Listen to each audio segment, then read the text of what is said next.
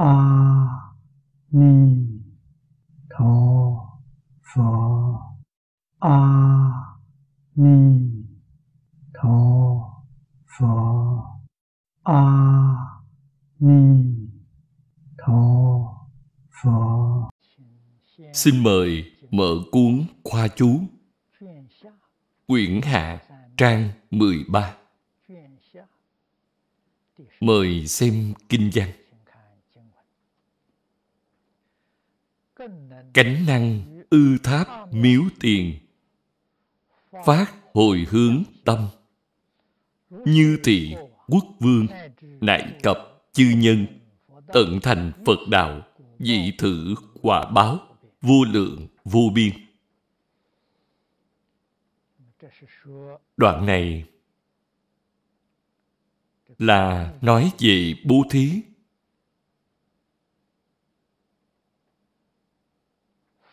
Trong đạo tràng, nhà Phật,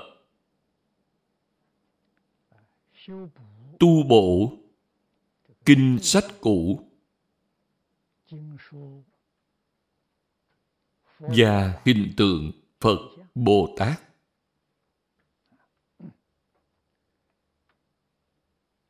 Thì sẽ được những công đức gì? Phía trước nói trồng nhân này sẽ được quả báo làm chuyển luân thánh dương trong trăm ngàn năm.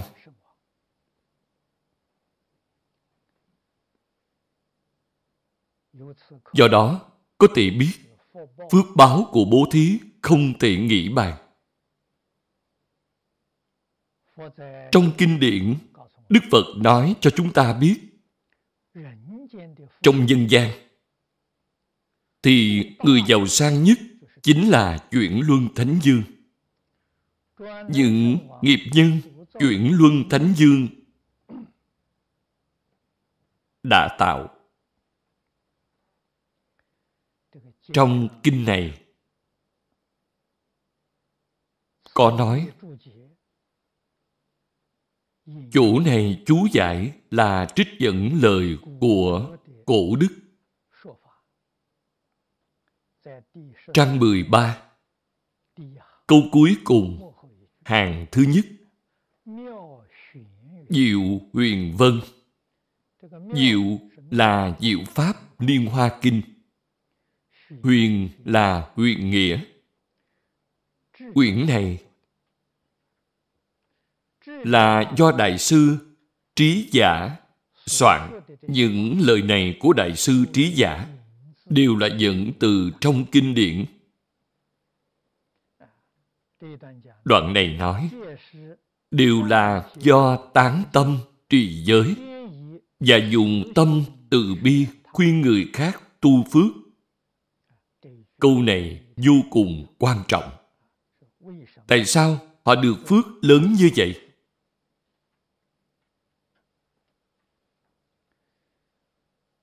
Tương đương với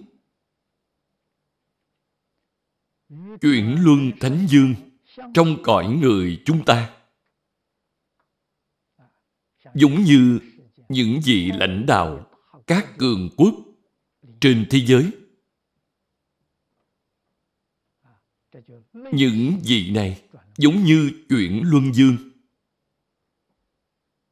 Hiện nay nước mỹ là nước giàu mạnh nhất trên thế giới rất nhiều quốc gia tuy người Mỹ không thể thống trị, nhưng đều chịu ảnh hưởng của Mỹ. Thậm chí chịu sự chi phối bởi thế lực nước Mỹ. Tổng thống Mỹ đích thực có đầy đủ ý nghĩa như Uyển luân dương. Nhưng không có phước báo lớn bằng chuyển luân thánh dương. Tại sao? Nhiệm kỳ của họ chỉ có 4 năm. Hơn nữa, còn phải chịu các sự ràng buộc của quốc hội. không thể làm theo ý riêng của mình. Do đó, còn thu xa chuyển luân thánh dương. Hơn 200 năm trước, ba đời vua Khang Hy, Ung Chánh, Càng Long ở Trung Quốc có thể nói cũng khá giống chuyển luân thánh dương. Lúc đó Trung Quốc vô cùng cường thịnh. Các nước nhỏ ở châu Á đều triều cống, triều thanh. Đều là nước chư hầu của đế quốc nhà Thanh. Cho nên, chúng ta tự mở bản đồ lúc triều Thanh hùng mạnh nhất mà xem.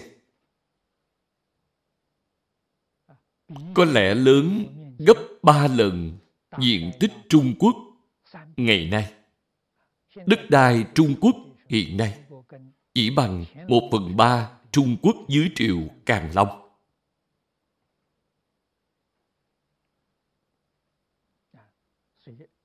Thế nên, quốc dương thời đó khá giống với chuyển luân thánh dương. Họ làm sao tu được phước báo ấy? Đây là Đại sư Trí Giả trong huyền nghĩa Kinh Pháp Hoa nói với chúng ta. Tán tâm trì giới. Họ không phải chuyên tâm. Họ có trì giới không? Họ có trì giới. Đồng thời dùng tâm từ bi, khuyên người khác tu phước. Tâm địa họ lương thiện. Chính mình tu phước và còn khuyên nhắc rất nhiều người tu phước. Lúc phước báo của họ hiện ra, chính họ làm đế dư. Còn những người tu phước với họ đều là đại thần, đều là thuộc cấp của họ. Trong đây, những người phước lớn sẽ làm tiểu dư. Chế độ từ xưa, tổng đốc chính là tiểu dư.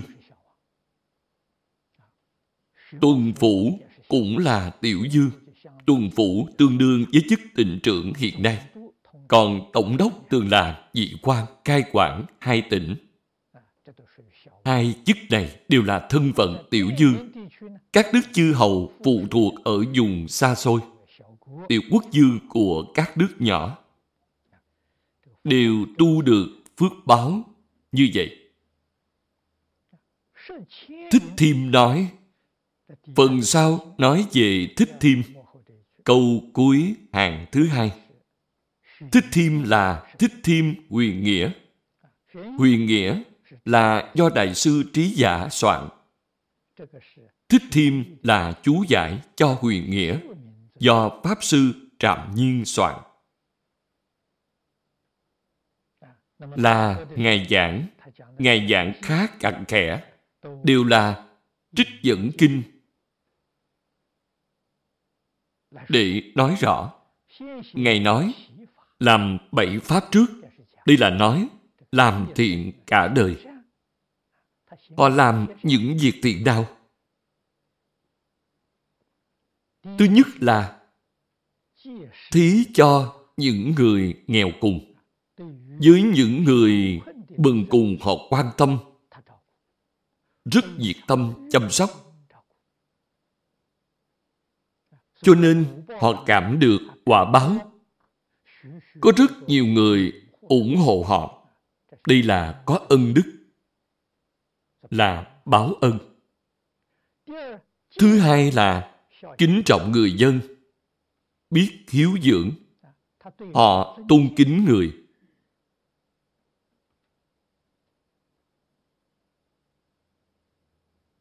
Có thể hiếu dưỡng. Đặc biệt là có thể hiếu dưỡng cha mẹ.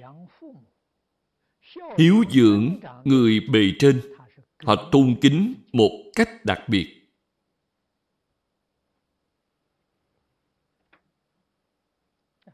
Thứ ba là bốn mùa tám tiết cúng tế đầy đủ.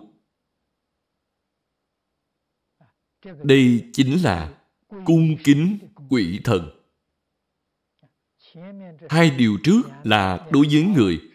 Điều này là đối với thiên địa quỷ thần. Người hiện nay sơ sót việc này.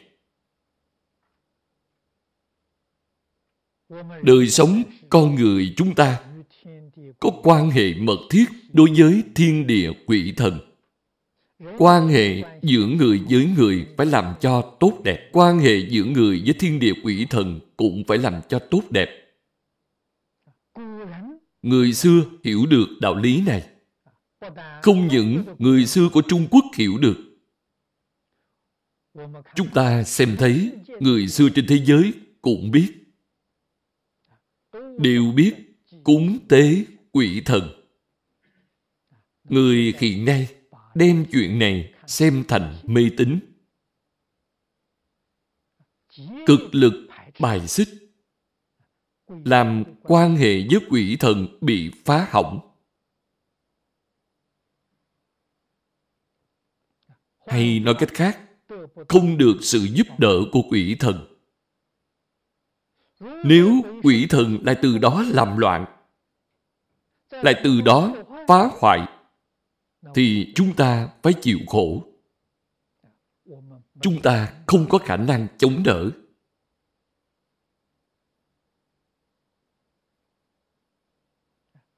Tới lúc nào thế giới này mới có thể khôi phục được an định, phồn vinh, hưng vượng giống như ngày xưa. Vậy phải xem mọi người có giác ngộ hay không chúng ta phải đối xử hài hòa với thiên địa, quỷ thần.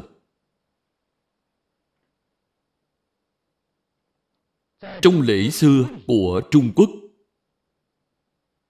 chư vị xem tự tam lễ, chu lễ, nghi lễ, lễ ký đều đặt việc cúng tế ở vị trí đầu tiên. Cúng tế chính là giao thiệp với thiên địa quỷ thần. Giữ mối quan hệ tốt đẹp với họ.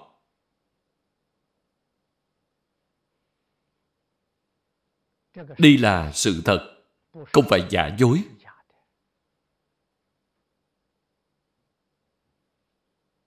Không phải nói nếu bạn tin thì có, không tin thì không có, không có đơn giản như vậy. Bạn tin thì có sự việc này, không tin thì vẫn có sự việc này.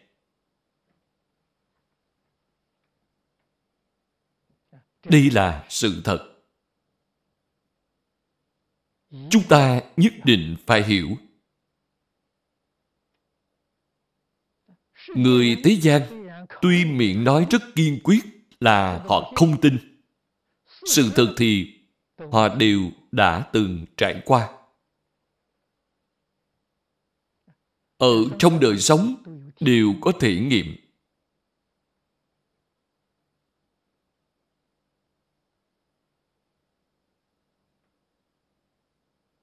Nghe thấy rất nhiều.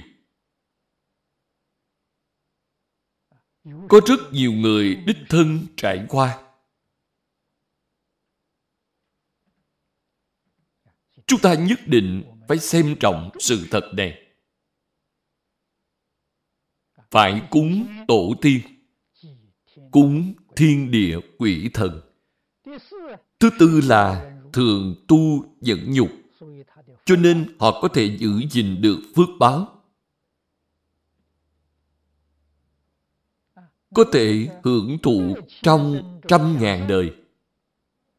Nguyên nhân chính là họ có thể nhẫn nhục. Nếu không thể nhẫn nhục, dù phước báo lớn đến đâu cũng sẽ hướng hết. Trong một đời, nhà Phật nói rất hay, bố thí là tu phước, nhẫn nhục là giữ phước. Nếu bạn không thể nhẫn, thì bạn không giữ nổi, sẽ đánh mất rất nhanh. Phía sau còn ba điều. Nhất định phải đoạn tham, đoạn sân, đoạn si. Đây là tam độc phiền não.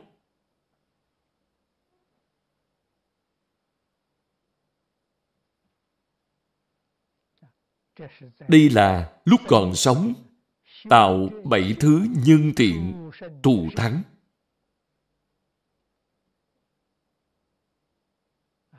Sau đó lại phát tâm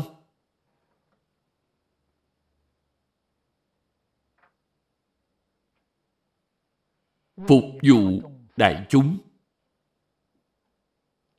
Nên mới được cảm ứng thù thắng này, được quả báo tốt như vậy.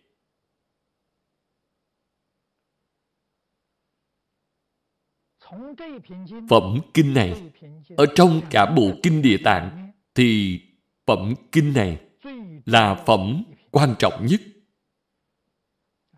phần sau cùng của kinh địa tạng là quy kết về tam bảo. Phẩm danh hiệu là phật bảo. Phẩm bố thí là pháp bảo. Sau đó, phẩm lợi ích tồn vong là tăng bảo. Về tam bảo, hiện nay phật không còn ở đời trong tam bảo thì pháp bảo là quan trọng nhất. Khuyên chúng ta tu bố thí. Định nghĩa của hai chữ bố thí này nhất định phải hiểu thật rõ ràng, thật tường tận. Bố thí chính là phục vụ.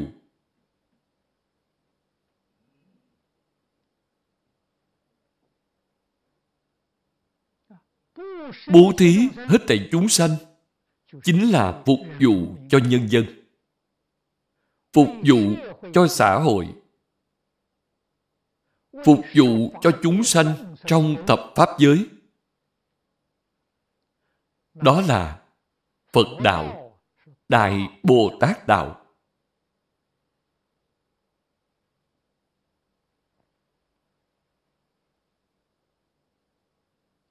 Do đó, chúng ta không thể nhìn sai việc bố thí, cho rằng quyên tặng một ít tiền tài trong nhà Phật thì gọi là bố thí.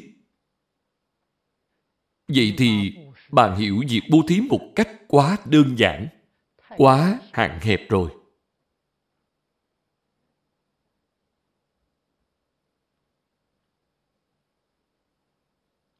Trong hành của Bồ Tát.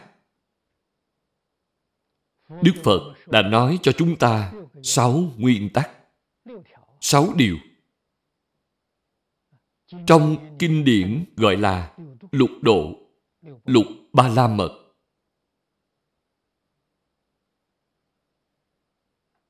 Chính là sáu nguyên tắc hành vi của Bồ Tát. Thứ nhất là bố thí. Thứ hai cũng là bố thí. Thứ ba vẫn là bố thí.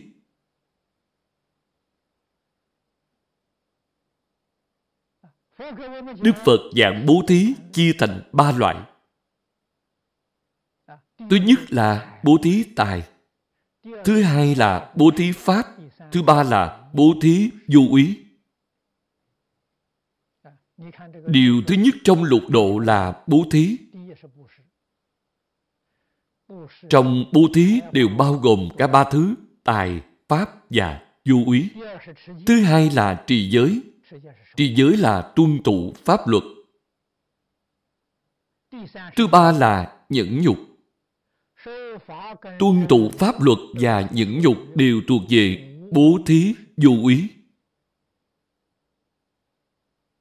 Sau đó là tinh tấn, thiền định, bát nhã đều thuộc về bố thí pháp.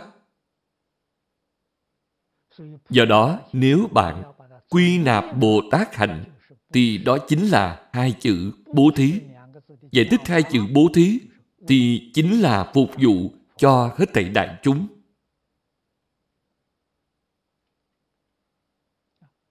Bất luận bạn là thân phận gì, bất luận nghề nghiệp của bạn làm gì, hết thảy vì chúng sanh, hết thảy vì xã hội, hết thảy vì nhân dân, thì đó chính là tu bố thí ba la mật.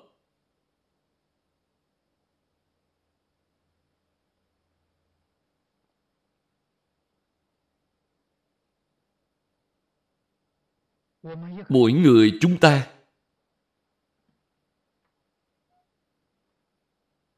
lợi sanh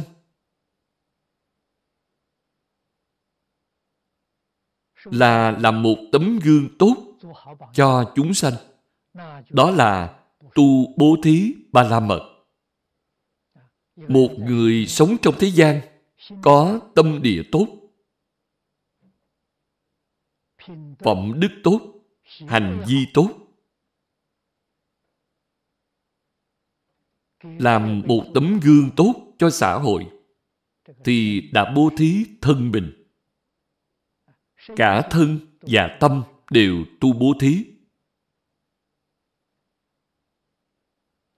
Đời sống của chúng ta, bất luận là giàu sang hay nghèo hèn, giàu sang thì làm một tấm gương tốt cho người giàu sang nghèo hèn thì là một tấm gương tốt cho người nghèo hèn. Người nghèo hèn giữ đúng bổn phận. An bần lạc đạo.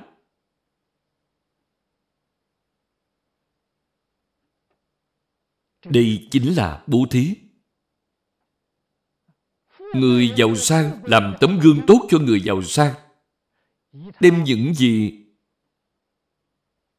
trong đời sống của mình còn dư giả chu cấp cho những người nghèo. Đó là tấm gương tốt cho người giàu sang. Có phước thì cùng hưởng với hết thảy chúng sanh.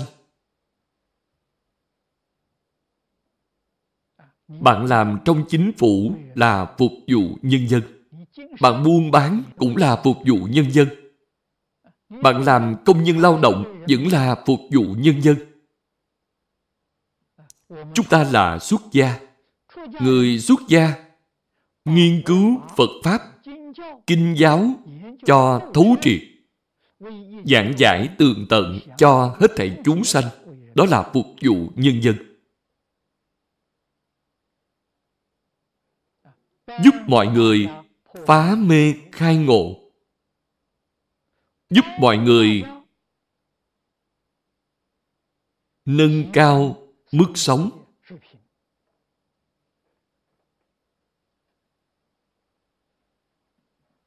Người xuất gia cũng là phục vụ nhân dân.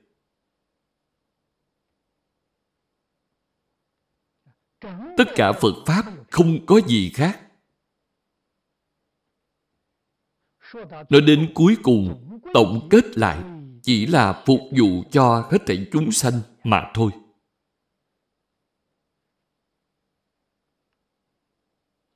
Bản thân của chúng ta phát tâm phục vụ cho chúng sanh và cũng khuyên hết thảy chúng sanh cũng phải phục vụ chúng sanh.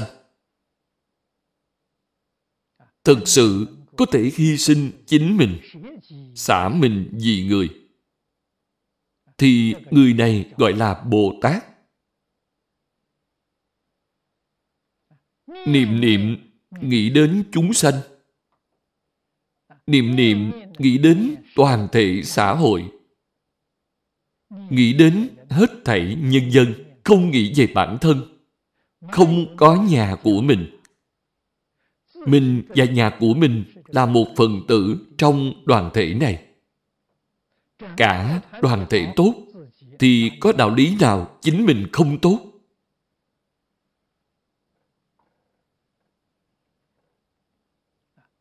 Cho nên họ có phước báo lớn như vậy. Phước báo có nguồn gốc từ đâu? Chúng ta hiểu được. Đoạn kinh văn sau đây nói, nếu bạn lại có thể mở rộng tâm lượng phục vụ, thì phước báo của bạn còn lớn hơn nữa. Cánh năng ư tháp miếu tiền phát hồi hướng tâm tâm hồi hướng là tâm gì? Ngày nay chúng ta phục vụ một khu vực.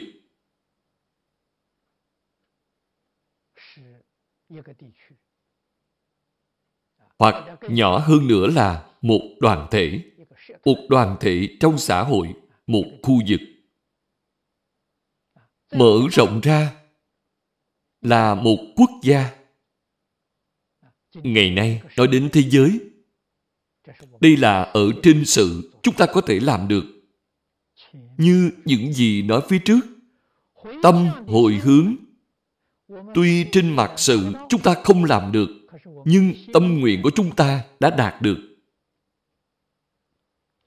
Tâm nguyện phục vụ của chúng ta là tận hư không khắp pháp giới, không hạn chế ở địa cầu này. Lời nói này có phải là lời nói suông hay không? Không phải khi thật sự có tâm nguyện thì không phải nói suông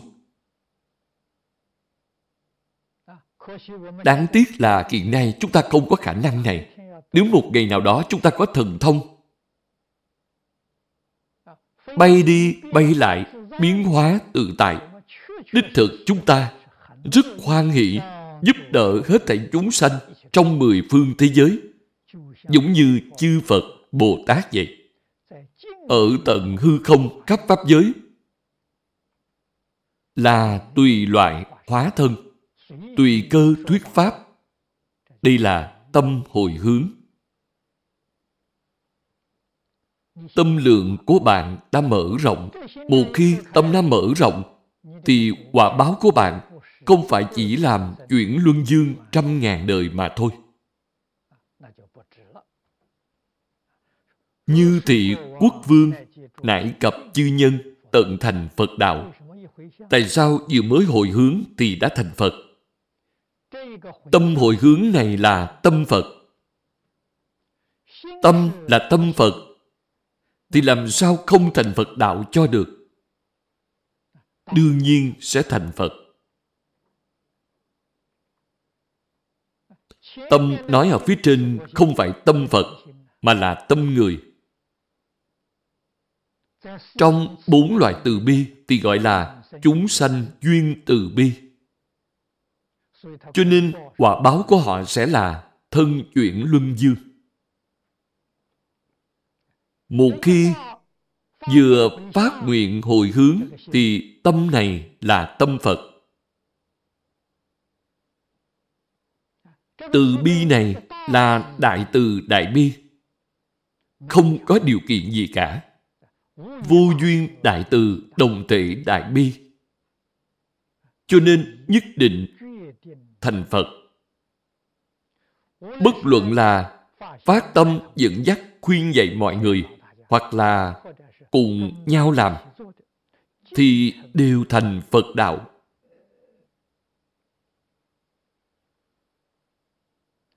Đều thành Phật đạo. Chứ gì phải biết.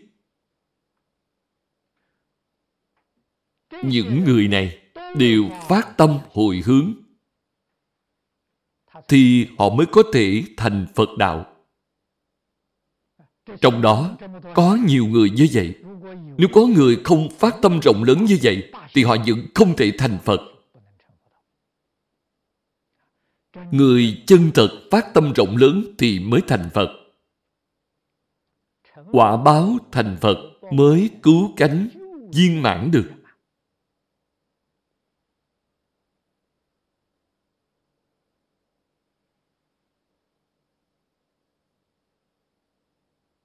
Ở trên quả vị Phật nên dùng thân chuyển luân dương mà độ được thì Ngài sẽ thể hiện làm thân chuyển luân dương.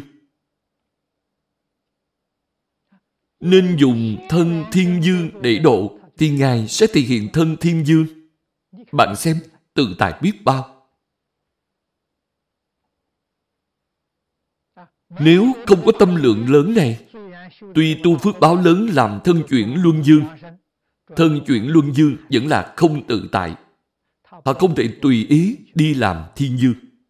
Họ cũng không thể tùy ý đi làm quỷ dương. Họ không thể làm những gì tâm họ muốn. Nếu như thành Phật, thành Bồ Tát thì mới tùy tâm, mong muốn.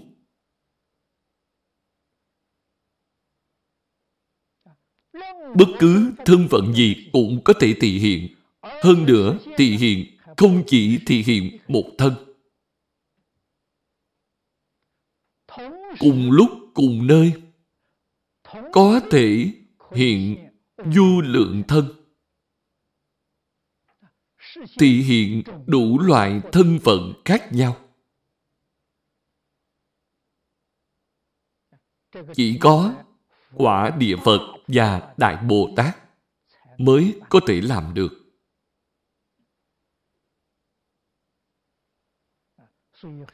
Do đó, phát nguyện hồi hướng rất quan trọng. Trong kinh Quán Du Lượng Thọ Phật Thế Tôn giảng cho chúng ta về tâm Bồ Đề. Tâm chí thành là thể của tâm Bồ Đề, là bổn thể. Hết thảy Pháp đều từ trong tâm này lưu lộ ra. Đều là từ trong tâm này xây dựng nên. Tâm người phải chân thành, chân thành đến cực điểm.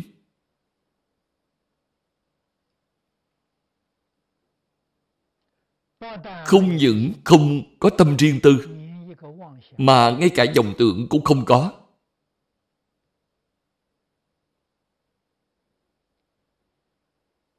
Đây là nói về thể, chính là bổn thể. Có thể thì đương nhiên sẽ có dụng. Trong dụng chia thành hai loại. Một là tự thọ dụng, hai là tha thọ dụng. Nếu dùng lời hiện nay mà nói, thì bạn dùng tâm như thế nào đối với chính mình? Thì hãy dùng tâm như thế đó để đối với người khác. Đối với mình là tự thọ dụng, đối với người khác là tha thọ dụng. Phật dạy chúng ta, đối với mình là thâm tâm. Thâm tâm là tâm hiếu thiện, hiếu đức.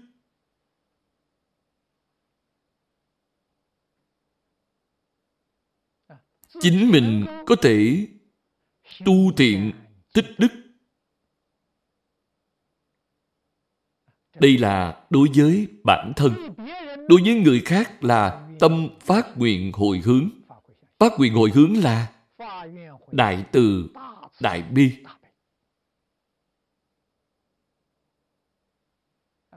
Phát nguyện hồi hướng chính là phát nguyện phục vụ hết thảy chúng sanh. Bất luận ở lúc nào, bất luận ở nơi đâu. Toàn tâm, toàn lực phục vụ cho đại chúng. Sự phục vụ này hoàn toàn là nghĩa vụ không có chút tơ hào mong cầu báo đáp. Người thế gian phục vụ là phải nói tới đền đáp. Còn chư Phật Bồ Tát phục vụ thì không có đền đáp. Toàn bộ là cho đi.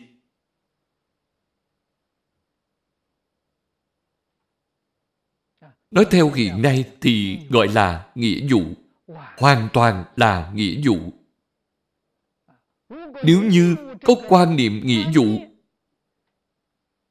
thì cũng chưa phải là Phật Bồ Tát.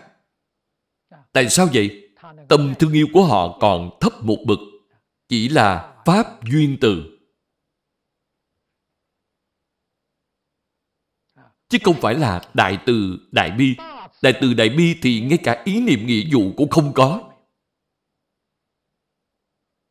Những gì họ làm thật sự là công việc nghĩa vụ. Nhưng tuyệt đối không có ý niệm nghĩa vụ. Đây mới là Phật Bồ Tát chân thật. Quả báo đó mới là du lượng, du biên.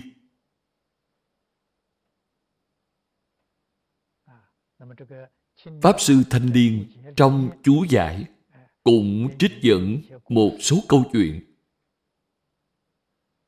Chư vị hãy xem những chuyện này. Sau khi chư vị nghe tôi giảng xong, thì có thể xem hiểu những chuyện này. Vậy thì chúng ta không cần phải nói nhiều nữa. Mời xem phần kinh văn bên dưới.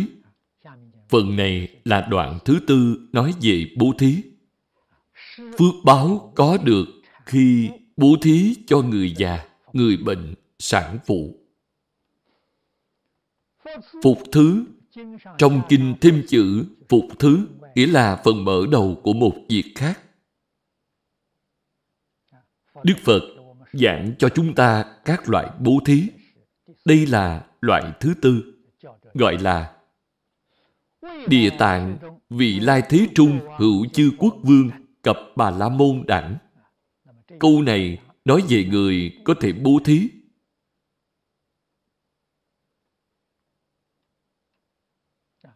Có nhiều người phát tâm bố thí như vậy. Thân phận địa vị, phước báo của họ đều không bằng nhau. Nhưng họ đều có thể phát tâm bố thí. Những phước có được từ bố thí hoàn toàn phải xem tâm thái của người bố thí. Tuyệt đối không phải địa vị của họ cao hay thấp. Được phước báo lớn hay nhỏ không liên quan gì tới địa vị của họ cao hay thấp. Cũng không liên quan đến tài lực, vật lực của họ. Quan hệ ở chỗ họ phát tâm. Họ có dùng tâm chân thành hay không? Tâm có viên mãn hay không? Có thực sự tận tâm, tận lực hay không? Phước báo lớn hay nhỏ là dựa trên những điểm này mà xét. Do đó có thể thấy tu vô lượng vô biên phước báo là việc mà mỗi người chúng ta đều có phần. Mỗi người đều có thể làm được. Phần sau là đối tượng của bố thí. Kiến chư lão bệnh, cập sanh sản phụ nữ. Như nhất niệm gian, cụ tâm đại từ. Quan trọng ở chỗ tâm đại từ. Tâm đại từ là tâm Phật. Tâm thái của Pháp Thân Đại Sĩ đây không phải là người bình thường.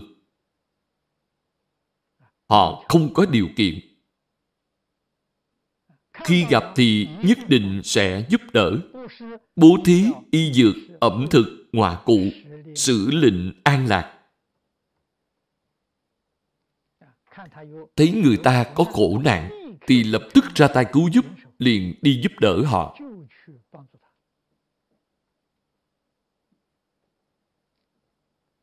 Hiện nay, trong xã hội có rất nhiều người già, người bệnh, đáng thương. Không có người chăm sóc. Tại sao cả xã hội lại trở thành như vậy? Vì chính sách giáo dục sai lầm. Giáo dục hiện nay đều là giáo dục chủ nghĩa công lợi không giống với Trung Quốc thời xưa. Giáo dục thời xưa ở Trung Quốc là giáo dục đạo đức. Giáo dục nhân nghĩa. Tôn trọng đạo đức nhân nghĩa. Giáo dục hiện nay là công lợi, là giáo dục lợi hại. Đối với mình có lợi là bạn bè, đối với mình không có lợi thì là kẻ thù. Bạn nói như vậy thì làm sao được? Xã hội này trên dưới tranh giành lợi. Mình tự nói, quốc gia như vậy thì nguy hiểm. Nguy hiểm này chính là nói rõ sẽ có tai nạn lớn xảy ra. Hoặc là thiên tai hoặc là nhân họa đều do nghiệp cảm của chúng sanh tạo ra. Vì mọi người đều tạo nghiệp bất thiện. Thế nên, tại sao người đời sau tôn kính cổ thánh tiên hiền thời xưa? Tại sao sùng bái họ? Vì họ có trí tuệ. Họ dựng nên một đường lối giáo hóa chúng sanh.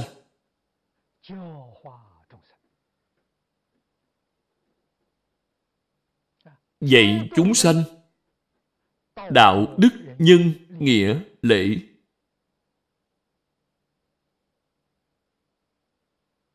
Minh đạo tu đức, hành nhân tận nghĩa thụ lễ. Xã hội sẽ an định, nhân dân an vui. Biết hợp tác lẫn nhau, chung sống hòa mục đây là đế dương phục vụ nhân dân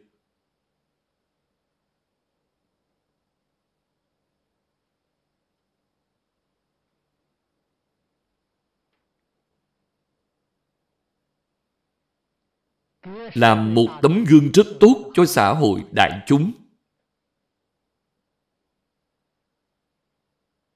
Trong xã hội công lợi hiện nay, mỗi người chỉ cầu cho lợi ích của cá nhân mình.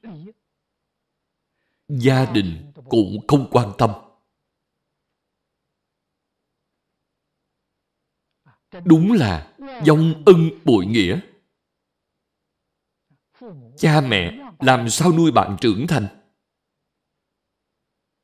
vậy mà đến lúc cha mẹ già thì không quan tâm vứt bỏ cho rằng hiếu dưỡng cha mẹ là một gánh nặng. Họ không muốn gánh giác gánh nặng này họ vứt bỏ. Cha mẹ sống chết gì cũng không liên quan gì tới mình. Cha mẹ mắc bệnh không có người chăm sóc, cha mẹ già bỏ xó cũng không có người săn sóc.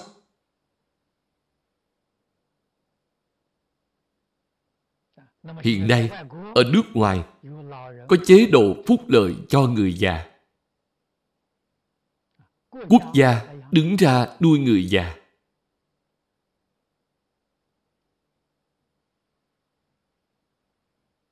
Quốc gia phải có tài lực mới được.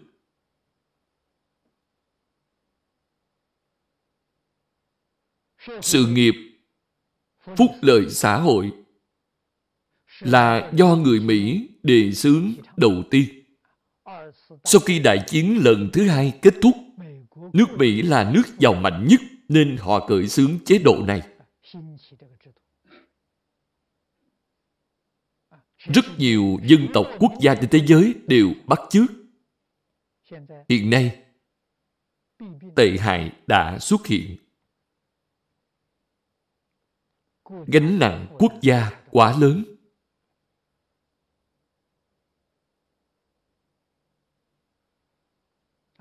kéo sụp tài chính quốc gia.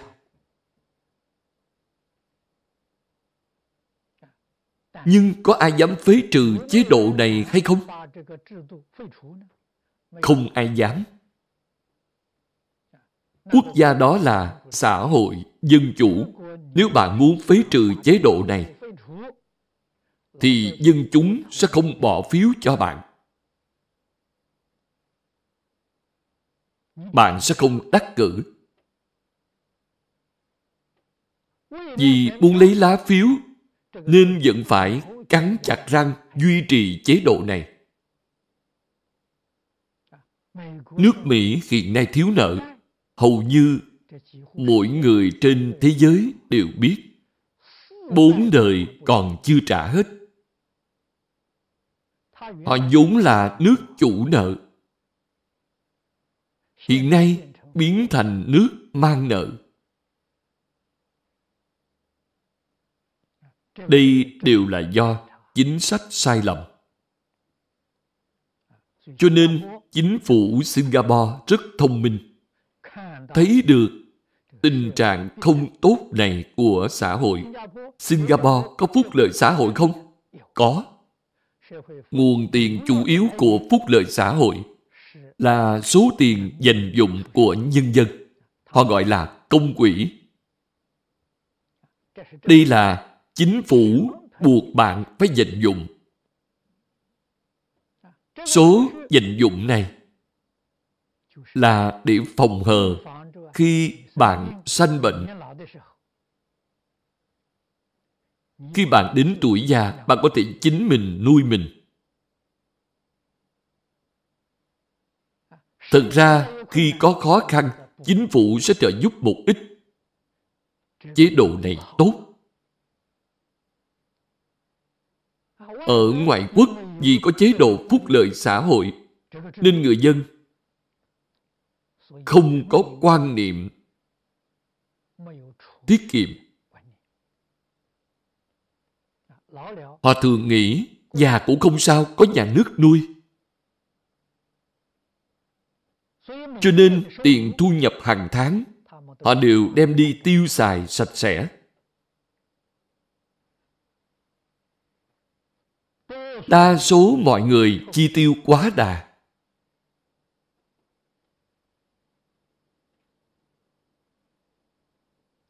đã tạo thành hiện tượng thiếu nợ, phổ biến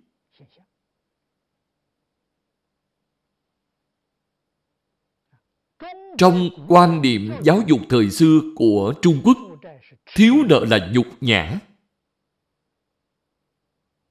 bạn làm sao có thể mượn tiền để sống qua ngày ngạn ngữ thường nói không nợ thân nhẹ nhàng. Trải qua đời sống nghèo khổ cũng không sợ, không thiếu nợ. Thì đời sống không có áp lực. Đời sống của họ rất thoải mái. Còn những quốc gia tiên tiến ở nước ngoài hầu như là không có ai không thiếu nợ.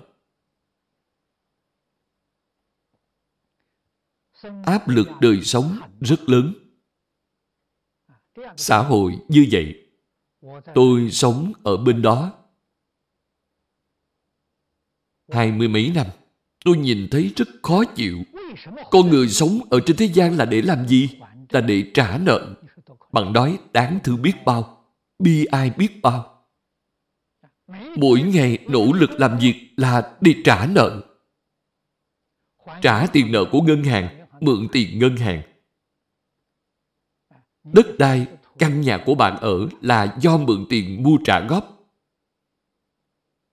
Chiếc xe hơi bạn lái cũng do tiền mượn ngân hàng.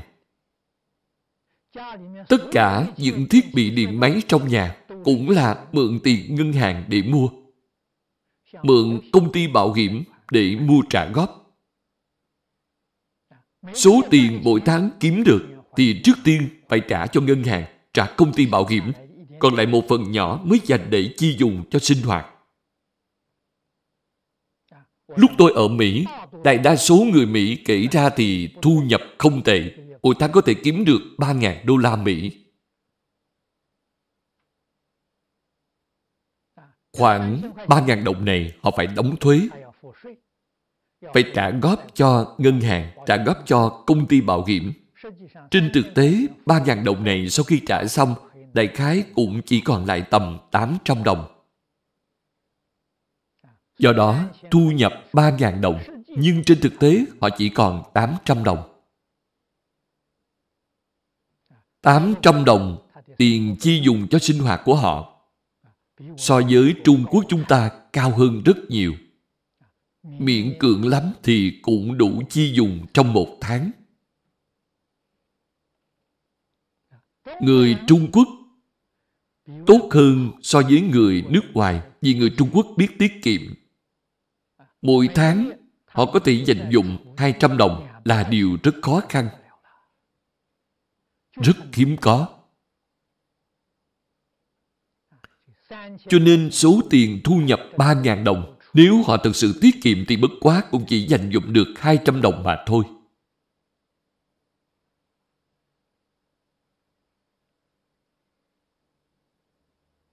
Từ chuyện này chúng ta mới biết họ sinh sống như thế nào.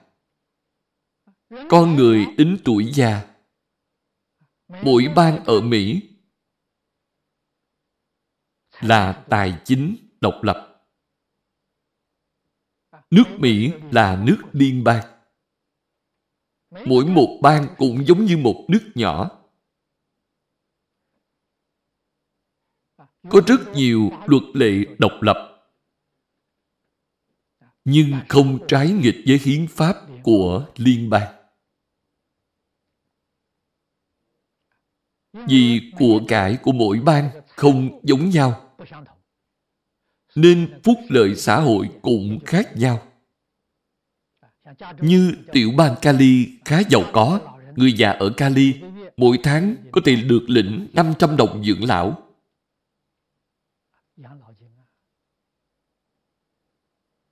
500 đồng có thể chi dùng cho một tháng, không thành vấn đề. Tôi ở tiểu bang Texas, hoàn cảnh kinh tế của Texas thua Cali. Cho nên tiền dưỡng già ở Texas chỉ có hơn 300 đồng. Mặt bằng sinh hoạt của Texas so với Cali cũng thấp hơn một chút. Quốc gia này có chế độ dưỡng lão. Sau khi người già về hưu, thì đời sống vật chất có thể miễn cưỡng sống qua ngày. Còn đời sống tinh thần rất đau khổ. Thực sự, họ là ngồi ăn rồi chờ chết. Họ mỗi ngày ăn no xong rồi ngồi tắm nắng. Không có người nói chuyện với họ. Chúng tôi đến thăm viện dưỡng lão. Người già nhìn thấy chúng tôi đều thích nói chuyện với chúng tôi. Có người nói chuyện với họ thì họ cảm thấy được an ủi.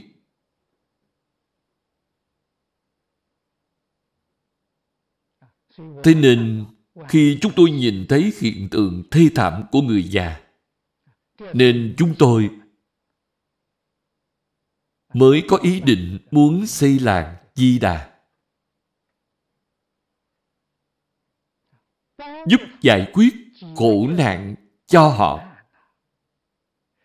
Tìm cho họ một đời sống tinh thần.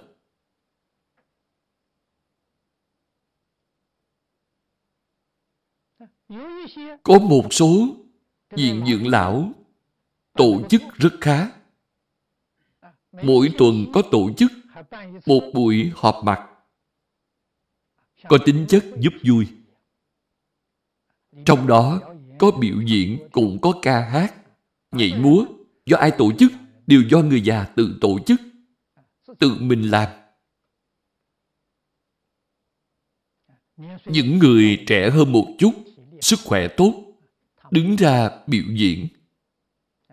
Còn nhiều người lớn tuổi đi đứng không được phải ngồi xe lăn. Họ ngồi ở xung quanh làm khán giả. Như vậy kể là rất khá rồi. Nhưng chúng tôi cảm thấy như vậy cũng chưa đủ. Chúng ta cần phải có người trẻ tuổi, đến đó biểu diễn thường xuyên hơn.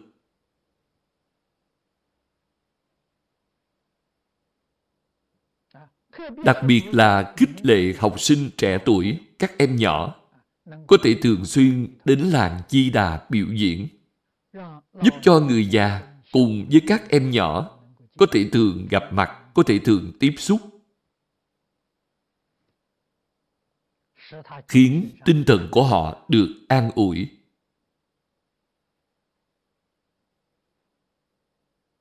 Rất nhiều đoàn ca múa trên thế giới các đoàn diễn xiết Trung Quốc biểu diễn chuyên nghiệp chúng ta có thể mời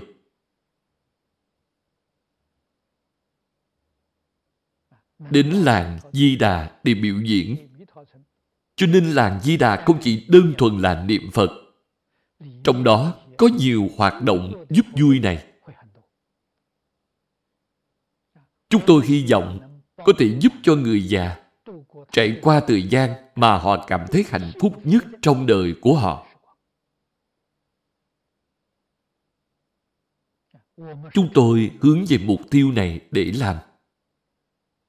Phục vụ cho người già, người bệnh. Trong kinh đề cập tới phụ nữ sanh sản. Hiện nay y dược phát triển. Chăm sóc phụ nữ sanh sản không cần chúng ta phải bận tâm. Thời xưa, phụ nữ sinh sản vô cùng khổ sở, không có người chăm sóc. Cho nên lúc sinh sản là lúc liên quan tới tính mạng. Là lúc cần người giúp đỡ nhất.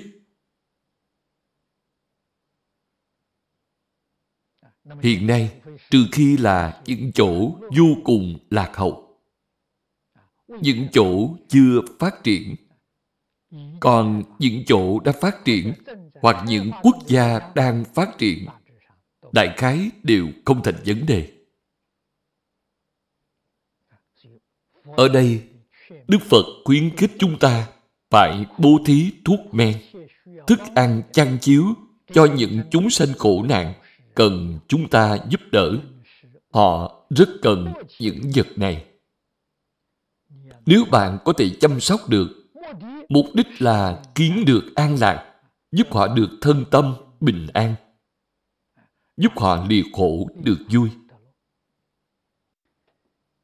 Mời xem tiếp kinh văn bên dưới. Như thị phúc lợi, tối bất tư nghị, nhất bá kiếp trung, thường vi tịnh cư thiên chủ, nhị bá kiếp trung, thường vi lục dục thiên chủ, tất cánh thành Phật. Vĩnh bất đọa ác đạo, Nại chí bá thiên sanh trung. Nhị bất văn khổ thanh.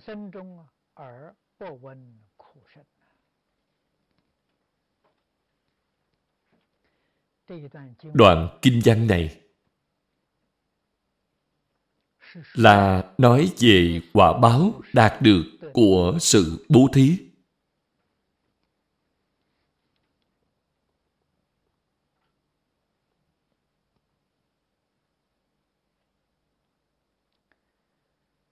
Bố thí là nhân của phước đức.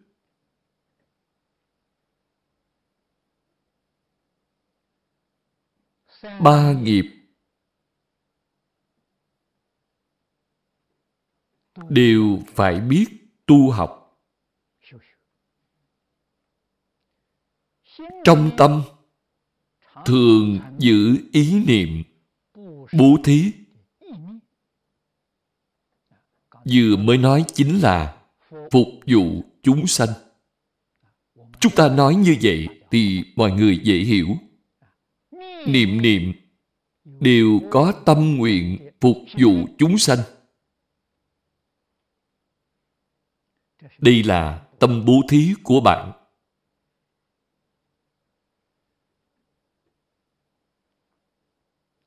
Lúc thường ngày, dùng lời nói để khuyên người phục vụ xã hội, phục vụ nhân dân, đây là miệng bố thí trong đời sống hàng ngày chúng ta thực sự làm được ngay trong cương vị công tác của mình ngay trong phương thức sinh hoạt hàng ngày của mình. Phải làm việc có lợi ích xã hội, lợi ích chúng sanh. Đây là thân làm việc bố thí.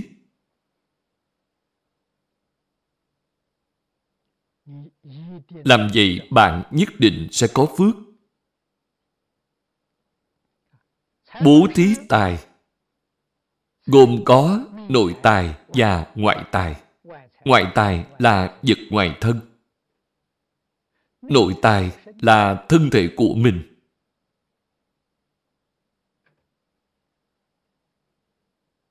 mình dùng thân thể của mình, dùng sức lực của mình phục vụ mọi người. Đây là bố thí nội tài. Bố thí tài thì sẽ được giàu sang. Bố thí pháp là dùng trí tuệ của mình.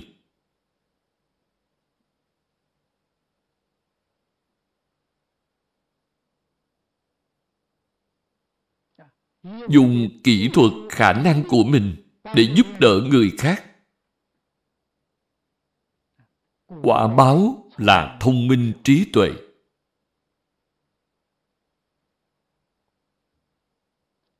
Bố thí du ý là giúp mọi người được thân tâm yên ổn, xa rời lo sợ, xa rời ưu tư phiền não.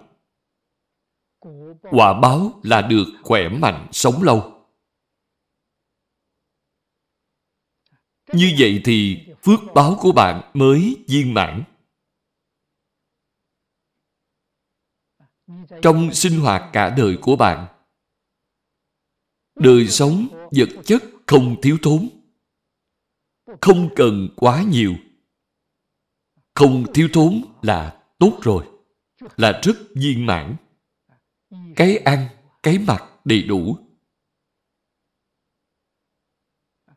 Thông minh, trí tuệ, khỏe mạnh, sống lâu, thì phước báo của người đó mới là viên mãn.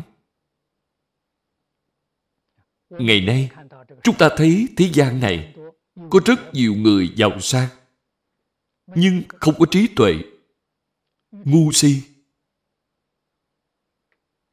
Họ thật sự giàu có.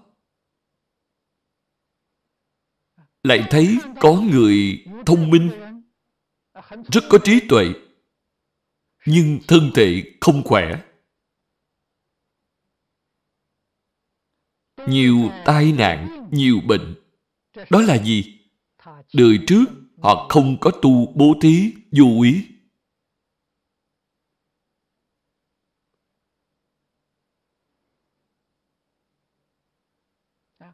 Thường làm tổn hại hết thảy chúng sanh. Nên họ bị nhiều tai họa, nhiều bệnh tật. Họ nói, tôi đâu có hại chúng sanh gì đâu. Không hại ai hết, mỗi ngày ăn thịt chúng sanh. Thì chuyện này đã là phiền phức rồi. Tôi nhớ có một lần cư sĩ họ lôi ở Hồng Kông. Ở đây báo cáo. Bà xem thấy quả báo ngay trong đời này. Có một người thích ăn đồ biển. Lúc chết bị một bệnh, giống như con cua. Giống cá tôm vậy. Quả báo hiện tiền, mọi người đều nhìn thấy làm cho rất nhiều người sợ hãi những người thích ăn đồ biển đều không dám ăn nữa bà ở đây thuật lại chuyện này chúng tôi có thu hình Cuộn băng thu hình này có thể lưu thông cho mọi người xem. Chuyện bà kể là chuyện thật, người thật, việc thật.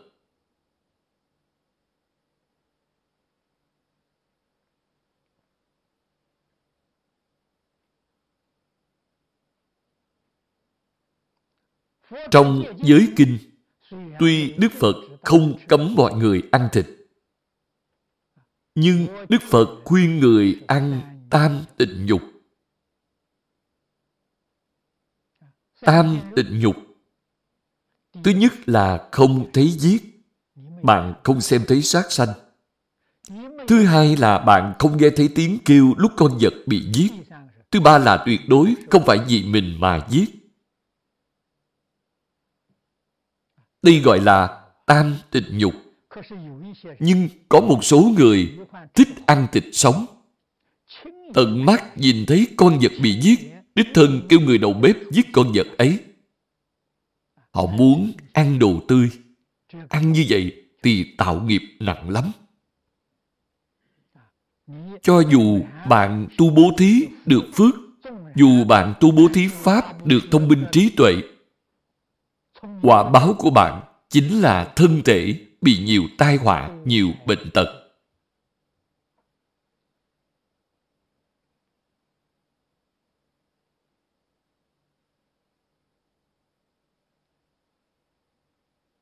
Thông thường mà nói, thì thân thể người Trung Quốc không bằng người nước ngoài.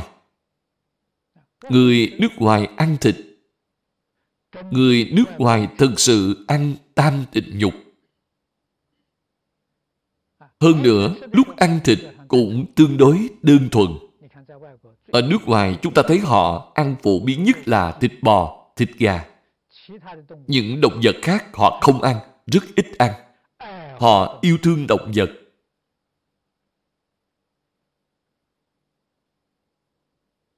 Nếu họ thấy bạn làm tổn hại động vật thì họ không thích. Họ sẽ không tha thứ cho bạn. Ở Úc Châu, nếu làm tổn thương động vật bừa bãi thì phải bị phạt. Phải bị phạt tiền, thậm chí còn phải đi tù. Đây là bảo hộ động vật.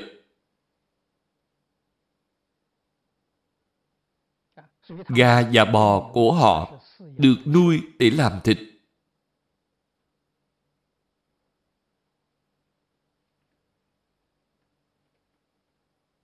Như vậy thì tạo nghiệp sẽ nhẹ. Hãy xem, người Trung Quốc chúng ta, đặc biệt là người miền Nam, cái gì cũng ăn, cái gì cũng muốn ăn sống. Như vậy thì tạo nghiệp rất nặng. Sẽ chịu rất nhiều tai nạn.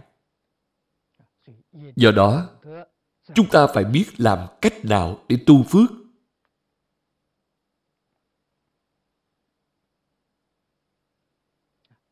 Nói đến đạo khỏe mạnh, sống lâu. Tất nhiên, phương thức sống của chúng ta rất quan trọng. Đó đều là duyên, nguyên nhân thật sự. Là do trong đời quá khứ tu bố thí du ý. Bố thí du ý giúp cho hết thảy động vật. Các loài hữu tình, những động vật có sinh mạng, đều được yên ổn, được sống vui vẻ. Không thể sát hại chúng. Đây là thuộc về bố thí vô úy. Ngày nay gọi là thương yêu, bảo vệ động vật.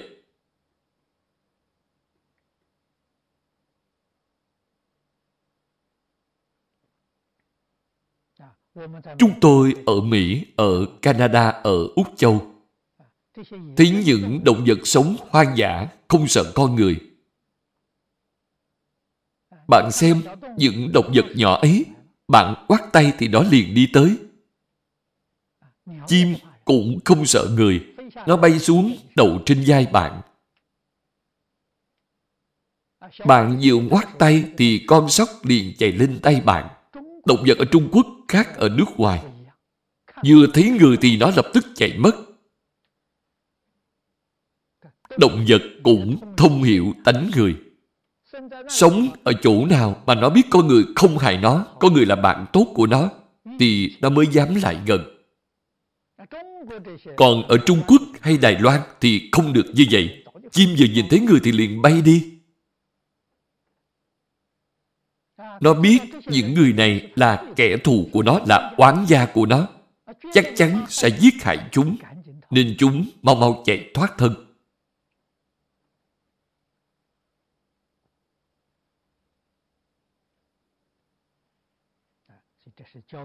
Đoạn này dạy chúng ta làm thế nào để tu bố thí, làm sao tu phước. Tu bố thí chính là tu phước. Nếu bạn có thể tu học như vậy, tu bố thí như vậy, quả báo sẽ là trong vòng một trăm kiếp thường làm vua trời tịnh cư. Trời tịnh cư là trời tứ thiền. Quả vị này cao. Họ được quả báo như vậy. nguồn gốc của quả báo đều ở tại phát tâm. Bạn biết phát tâm thì bạn sẽ tin quả báo mà phật nói đều là chân thật. Hết thảy pháp từ tâm tưởng sanh.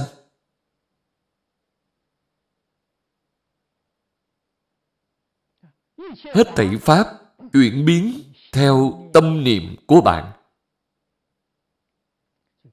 Trong nhân đó phía trước, quan trọng nhất là phải có tâm đại từ. Thì bạn mới có quả báo này. Nếu bạn chỉ có ái duyên từ, chúng sanh duyên từ, thì quả báo sẽ không lớn như vậy.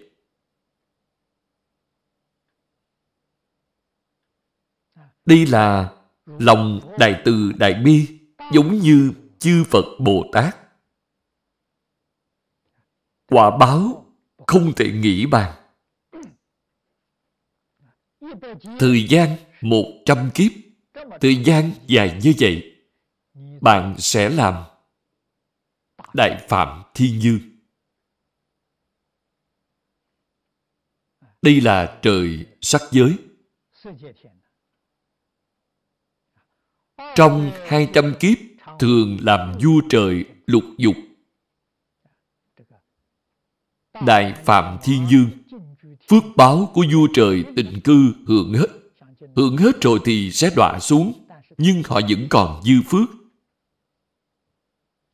Phước đó, tuy không đến trời sắc giới, nhưng sẽ hưởng phước tiếp ở trời dục giới.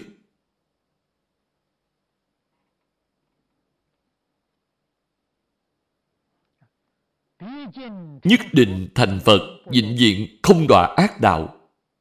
Nhất định thành phật là nói, hạt giống kim cang được trồng xuống trong a la gia thức sẽ không hư hoại. Nếu như gặp được nhân duyên thù thắng, duyên thù thắng này, giống như lời nói của đại sư tiền đạo là, gặp duyên không đồng. Nếu họ gặp được Phật Pháp Đại Thừa, gặp được Pháp môn tịnh độ, dựa trên thiện căn phước đức của họ, lại thêm nhân duyên nữa, thì họ nhất định sẽ giảng sanh bất thoái thành Phật. Vì thì vĩnh diện sẽ không đọa ác đạo. Sanh đến thế giới Tây Phương thì đương nhiên không nghe thấy tiếng khổ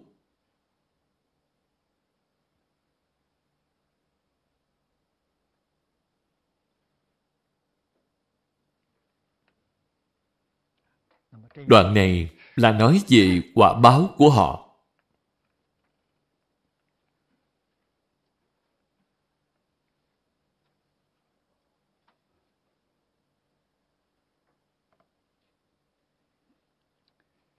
Đoạn này trong chú giải Pháp Sư Thanh Liên chú thích rất nhiều. Nói rõ những việc không thể nghĩ bàn.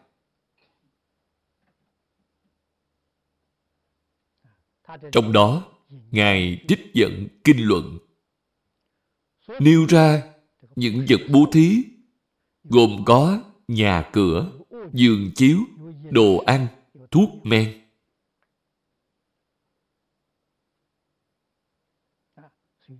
Nói rõ những thứ này đều là Pháp thế gian. Làm sao có thể nói là không thể nghĩ bàn?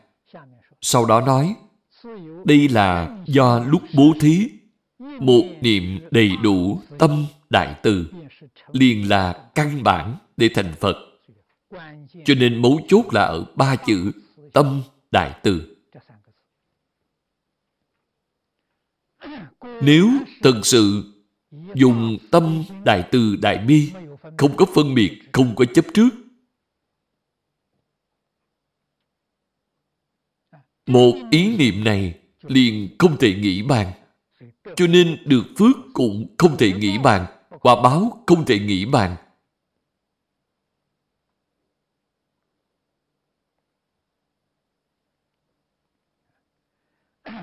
Phần chú thích còn lại, chư gì có thể tự xem.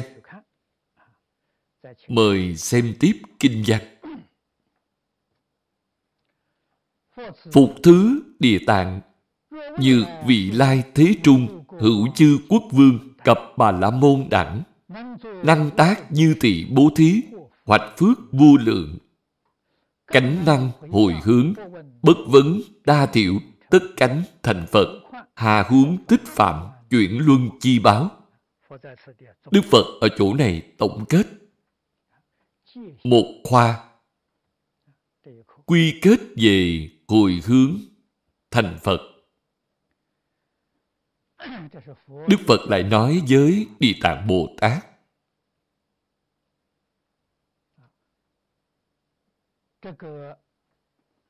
Hàng kinh văn này có hai đoạn.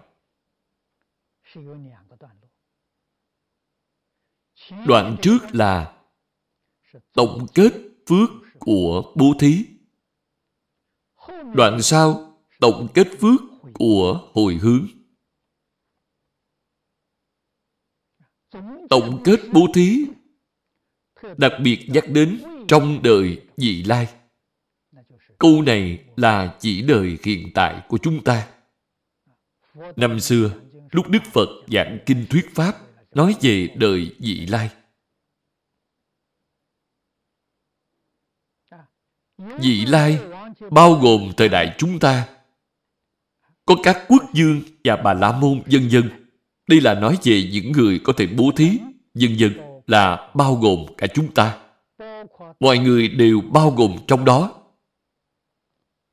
Khi bạn hiểu được đạo lý này, hiểu rõ được chân tướng sự thật, thì phải nên hết lòng nỗ lực phục vụ cho xã hội đại chúng. Đây chính là tu bố thí ba la mật. Phục vụ xã hội đại chúng. Quan trọng nhất là phải có tâm chân thành. Tâm thanh tịnh. Chúng ta làm trọn nghĩa vụ không cầu báo đáp. Quần áo và thức ăn trong đời sống của mình đủ là được rồi tuyệt không tham lam, hưởng thụ xa xỉ. Nếu như tham các thứ này, thì những gì bạn tu được đều sẽ báo hết. Liền báo sạch. Nếu bạn không mong cầu phước báo, thì phước báo tích lũy ở trong đó càng tích càng dày sẽ biến thành đại phước báo, không thể nghĩ bàn.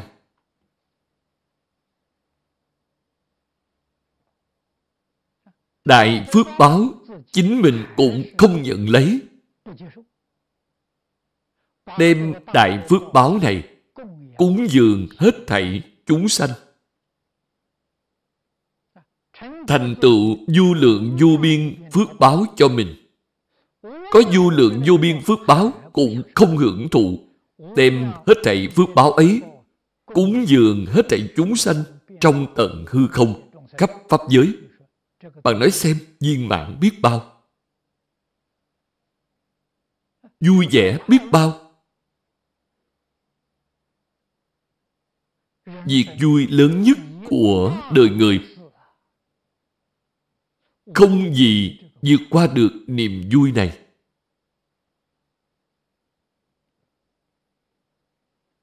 Chúng ta ở nhà nhỏ, trải qua đời sống đơn giản, có gì không tốt? Sống rất tự tại. Cần gì phải ở trong nhà lộng lẫy?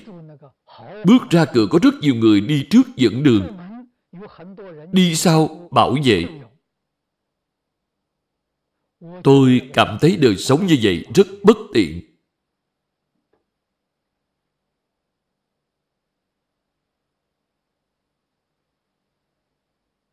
Ra ngoài phải dẫn theo nhiều người bảo vệ, đi lại không tự do.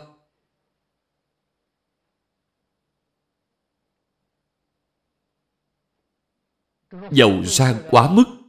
Ở trong nhà thì sợ người ta trộm cướp phải mướn rất nhiều nhân viên bảo vệ. Nói thật ra, như vậy là vô hình trung đang giam lỏng chính mình.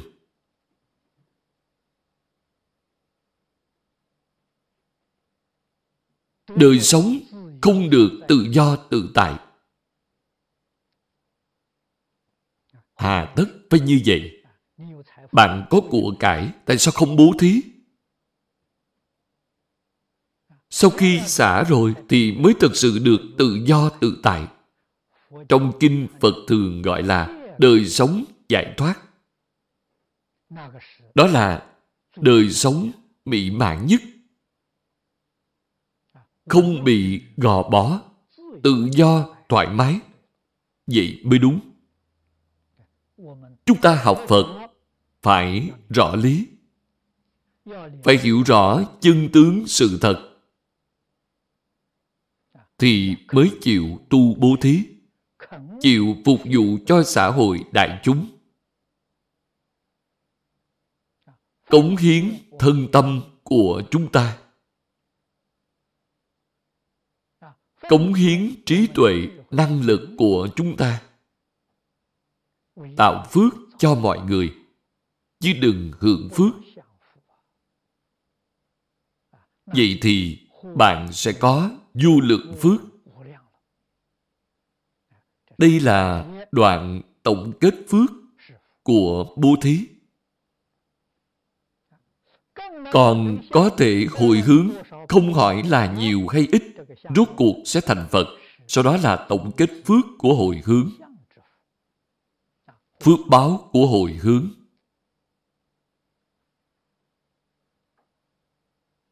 Có thể hồi hướng không kể nhiều ít, rốt cuộc sẽ thành Phật. Vì nguyên nhân gì? Vì phía trước đói, bạn có tâm đại từ. Tâm đại từ là tâm Phật. Không hỏi công đức bạn tu được nhiều hay ít, bạn đều sẽ thành Phật. Vì bạn dùng tâm Phật để phục vụ xã hội đại chúng.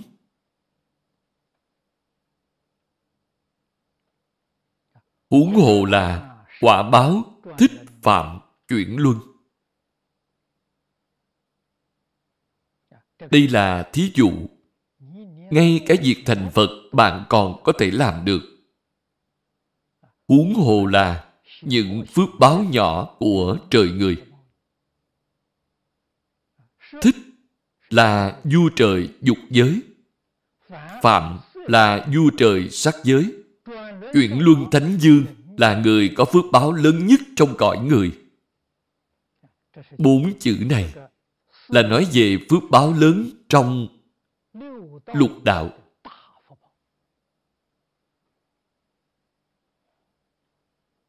Thành Phật là phước báo cứu cánh viên mãn trong cả thế gian và suốt thế gian Phước báo cung cánh viên mãn bạn còn có thể được, huống hồ là phước báo nhỏ trong lục đạo.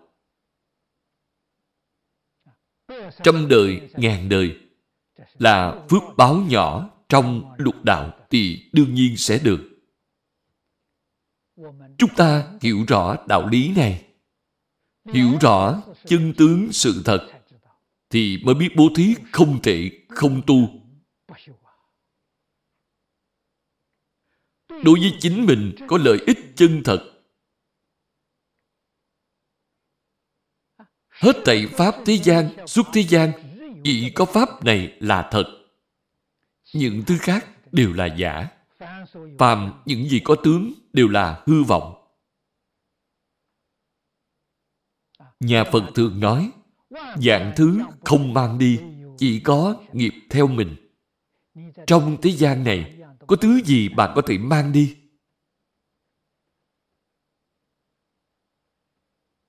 Lời Phật dạy, chúng ta phải ghi nhớ. Mạng người du thường, cõi nước, mong manh.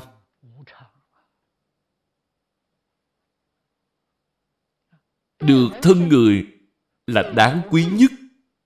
Ngày đây, chúng ta có được thân người thì việc có ý nghĩa nhất, có giá trị nhất chính là tu phước. Vì hết thảy chúng sanh phục vụ. Được vậy thì đời này bạn mới có ý nghĩa, có giá trị. Chúng tôi nói có ý nghĩa, có giá trị, nó thật ra là rất trống rỗng, rất trừu tượng.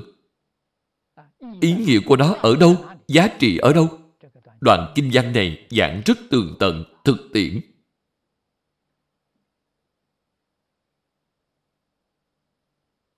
Ý nghĩa và giá trị này là phước báo vĩnh hằng. Đời đời kiếp kiếp, bạn hưởng phước báo không cùng tận. Ý nghĩa và giá trị là ở chỗ này. Nếu như chúng ta còn một ý niệm tham, còn có ý niệm bọn sẻn, còn không chịu làm việc phục vụ viên mãn cho mọi người, chính mình còn giữ lại một chút, thì phước báo bạn tu được sẽ nhỏ. Quả báo của bạn sẽ không thụ thắng. Cho nên, một người có phước báo hay không đều ở khoảng một niệm của mình.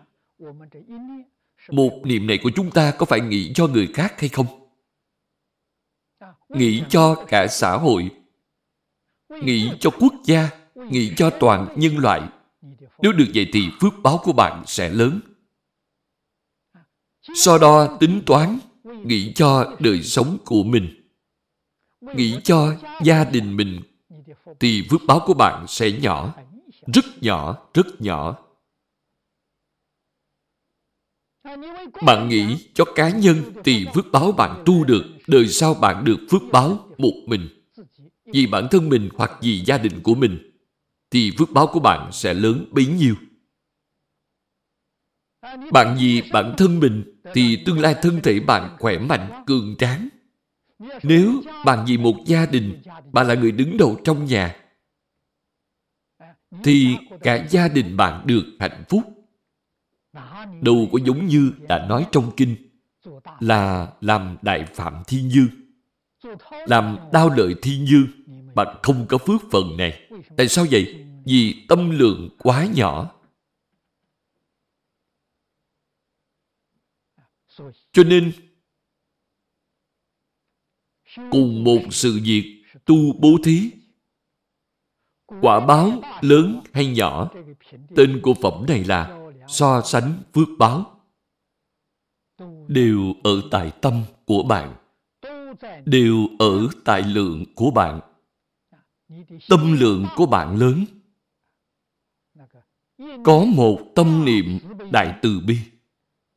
Tâm đó là tâm bao thái hư lượng chu sa giới. Cho nên, phước của việc bố thí tuy nhỏ, nhưng được tâm lượng phóng lớn lên. Rốt cuộc thành Phật. Cho nên, sự hồi hướng đó sẽ lớn, tâm lượng sẽ lớn. Tại sao chúng ta không dùng tâm lượng lớn chúng ta phải học dùng tâm lượng lớn thì tất cả đều sẽ lớn việc thiện nhỏ như lông tóc cũng biến thành quả báo khắp hư không pháp giới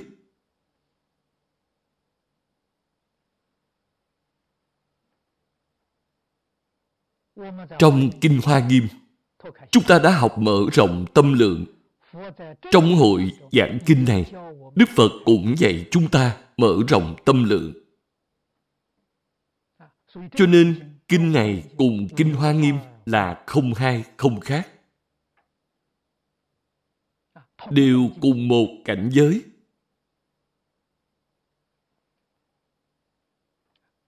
Mở rộng tâm lượng vì hết thảy chúng sanh phục vụ cho dù hy sinh tính mạng cũng không tiếc nuối cũng vô cùng hoan hỷ vô cùng vui vẻ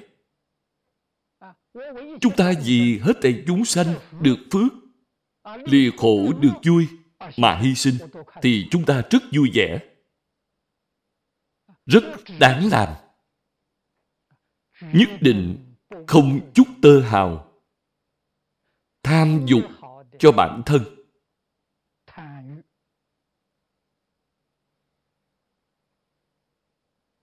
đây mới chân thật là đệ tử phật đây mới chân thật thực tiễn lời dạy bảo của phật đà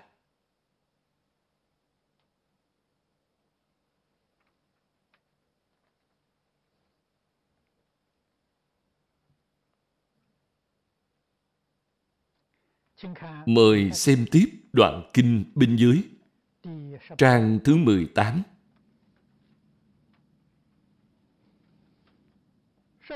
Vừa mở đầu, trong phần chú thích có vài câu chúng ta phải ghi nhớ đây là pháp sư thanh liên trích một đoạn trong Kinh Ngũ Đạo Tội Báo. Chúng ta hãy đọc một lượt. Người hiền thích bố thí.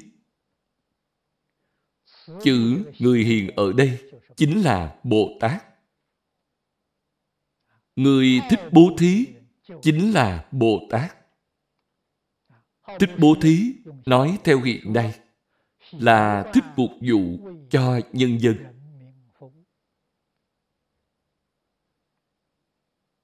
Nhiệt tâm phục vụ cho nhân dân.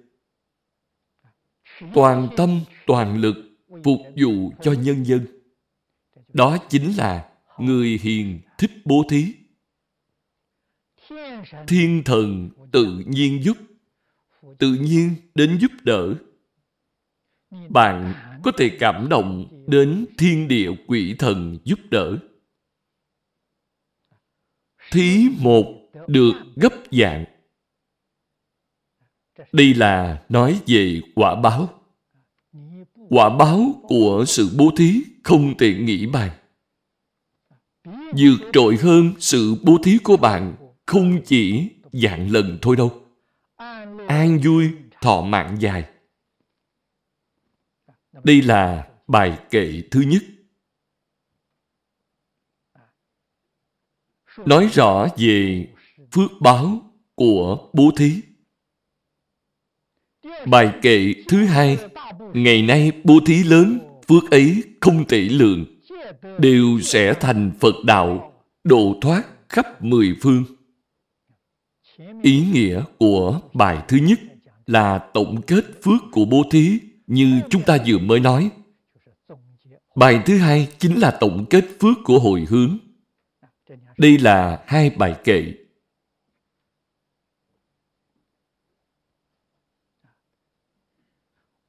Chúng ta nhất định phải tỉnh ngộ.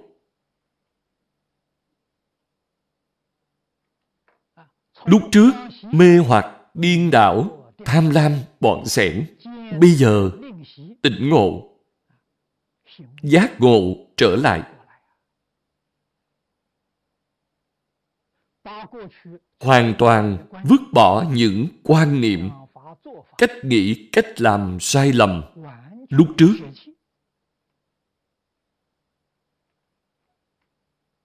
Chúng ta phải học theo Phật. Nghe theo lời dạy của Đức Phật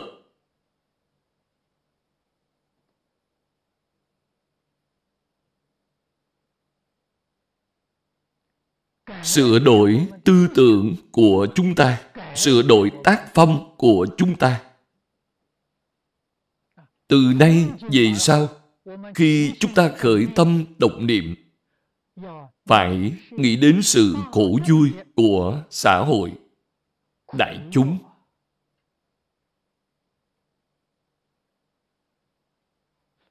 Phải nghĩ đến hòa phước của xã hội đại chúng.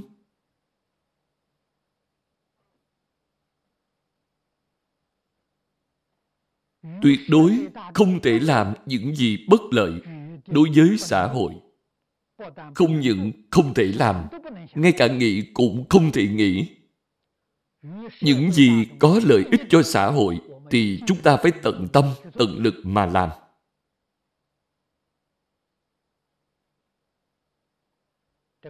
Phải hiểu rõ đạo lý này. Nếu như chúng ta tham tiền, chiếm tài sản của xã hội đại chúng làm của riêng mình, quả báo nhất định đọa địa ngục.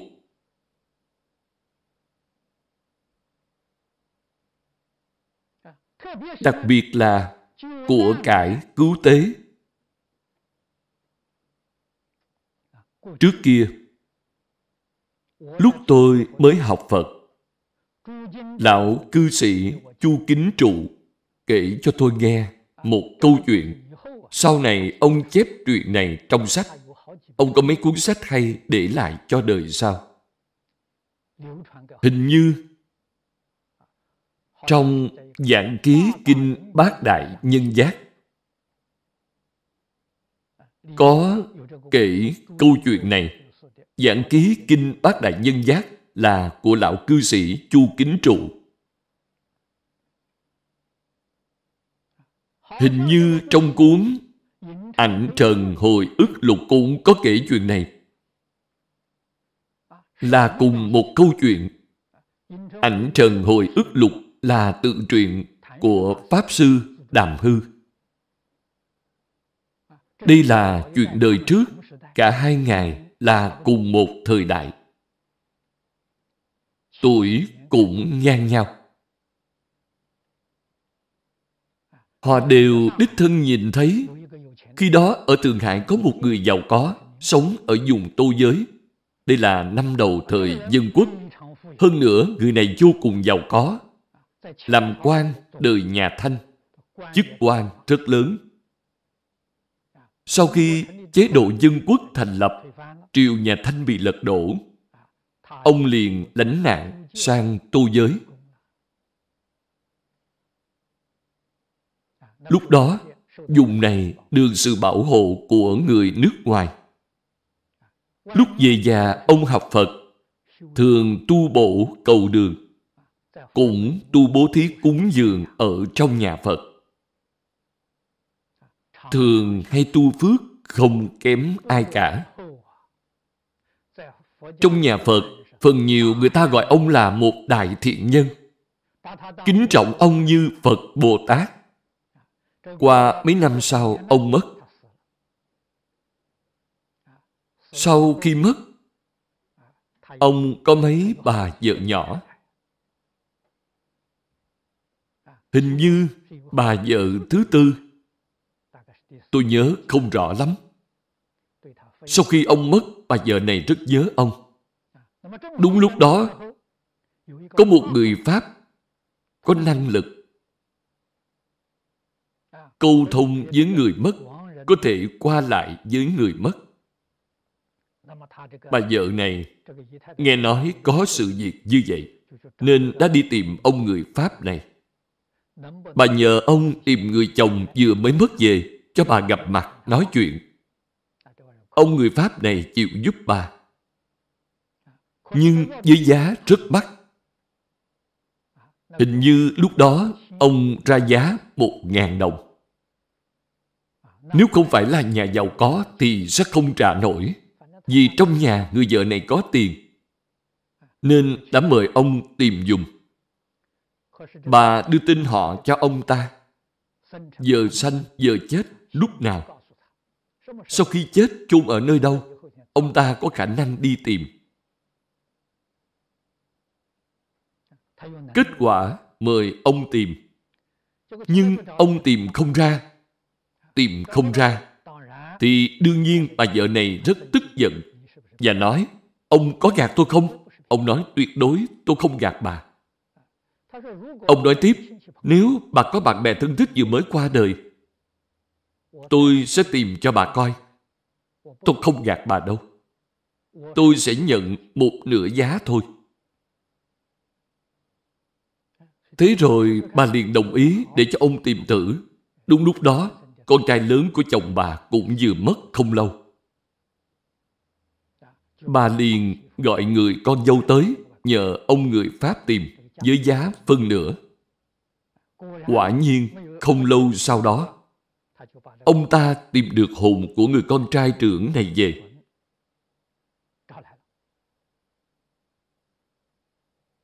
Sau khi về thì nhập vào một người. Bà liền hỏi người con trai này, người này sau khi bị nhập vào, có hành động, thái độ, y hệt như người con trai vừa chết của chồng bà. Ngay cả tiếng nói cũng giống. Bà hỏi người con trai, cha con vừa mới mất, tại sao lại tìm không ra? Người con nói, cha con mất đi liền đọa địa ngục rồi. Vì thế mà người Pháp này không tìm ra. Hồn ở cõi quỷ thì ông còn tìm được, chứ địa ngục thì không có cách gì. Người mất đó đã đọa địa ngục. Ông ấy là một người rất tốt, thường tu bổ cầu đường. Mỗi ngày đều lại Phật tụng kinh, đã làm rất nhiều chuyện tốt trong nhà Phật. Tại sao ông vẫn đọa địa ngục? Đâu có đạo lý như vậy. Người con trai đó nói, Trước đây cha làm quan trong triều đình nhà Thanh, có một lần vua phái cha đi cứu trợ thiên tai. Nói chung là cha đã lấy hết số tiền cứu trợ thiên tai ấy. Cho nên, rất nhiều người dân trong thiên tai bị chết do không được cứu trợ. Tội nghiệp này quá nặng. Sau này cho dù cha tu hành như thế nào cũng không có cách gì bù đắp nổi nên vẫn phải đọa địa ngục. Chuyện này rất kín, không có ai biết.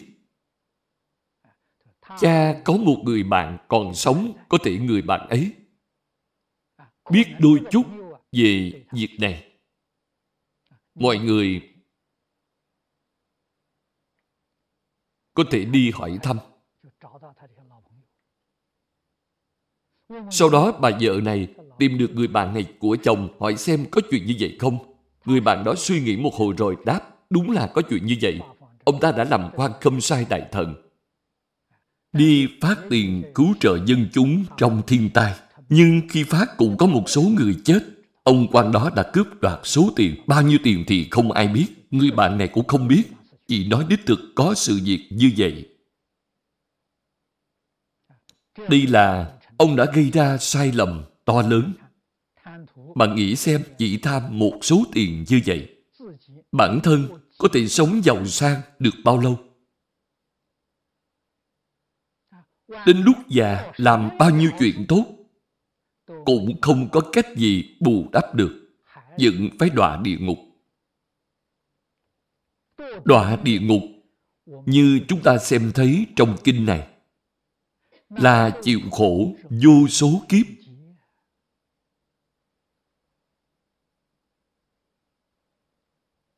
Cho nên, tiền cứu trợ thiên tai một chút cũng không thể nào động tới được.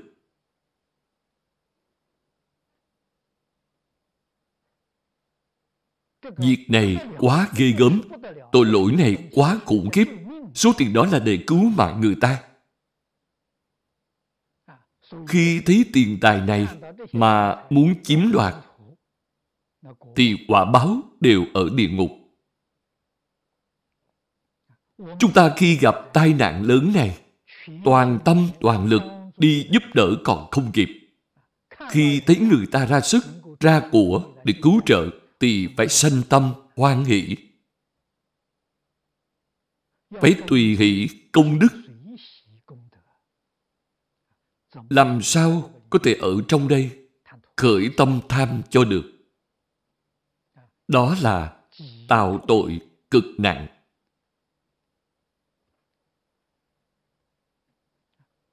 Phàm là việc cứu lúc nguy cấp.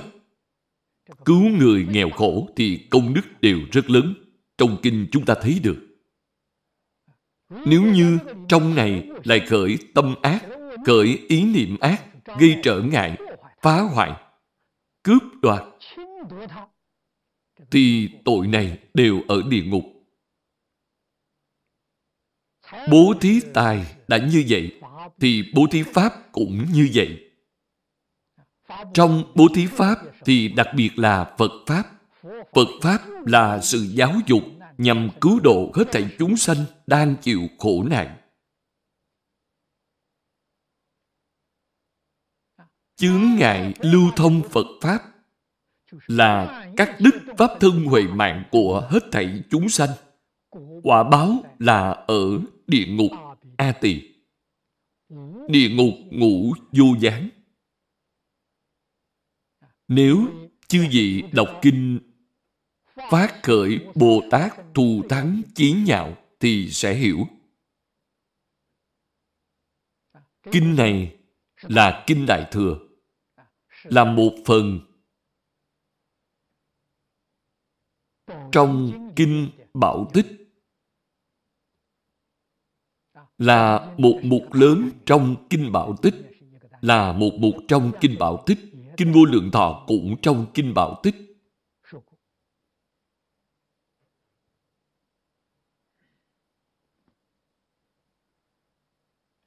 Trong kinh này, Đức Phật đã nói ra hết những tội nghiệp của người xuất gia tạo trong thời mạt Pháp nói một cách tường tận cho chúng ta. Chúng ta đọc kinh này thấy sợn cả gai ốc. Tự hỏi chính mình có phạm tội không? Có làm gì sai trái hay không? Nếu như đã làm sai, còn không biết sám hối, không biết sửa đổi, thì niệm Phật cũng không thể giảng sanh. Nhất định phải hiểu việc này. Đã tạo tội này cũng không sợ. Sám hối liền có thể tiêu trừ nghiệp chướng. Sự sám hối này là hoàn toàn chuyện trở lại. Tuyệt đối không thể phạm lại sai lầm. Phải hết lòng đoạn ác tu thiện, tích lũy công đức. Thay đổi những quan niệm, việc làm sai lầm của mình trước kia là một chuyển đổi lớn, chuyển đổi 180 độ. Như vậy mới có thể cứu chính mình. Do đó, chúng ta phải lưu thông kinh này rộng rãi phải giảng nhiều lần phải hết lòng học tập tôi nhớ tôi đã giảng qua ba lần ở mỹ, giảng qua một lần. Ở đài loan, giảng qua một lần. Ở đây cũng giảng một lần. Có băng thu âm, băng thu hình lưu thông. Hình như hiện nay cũng có đồng tu đem bài giảng chép thành sách. Bản chép thành sách này tôi chưa xem lại. Khi tôi xem xong, và biết trong đó đích thực không có sai lầm thì mới có thể đăng lên mạng, lưu thông trên mạng. Chắc hiện nay đã có băng thu âm và băng thu hình trên mạng rồi.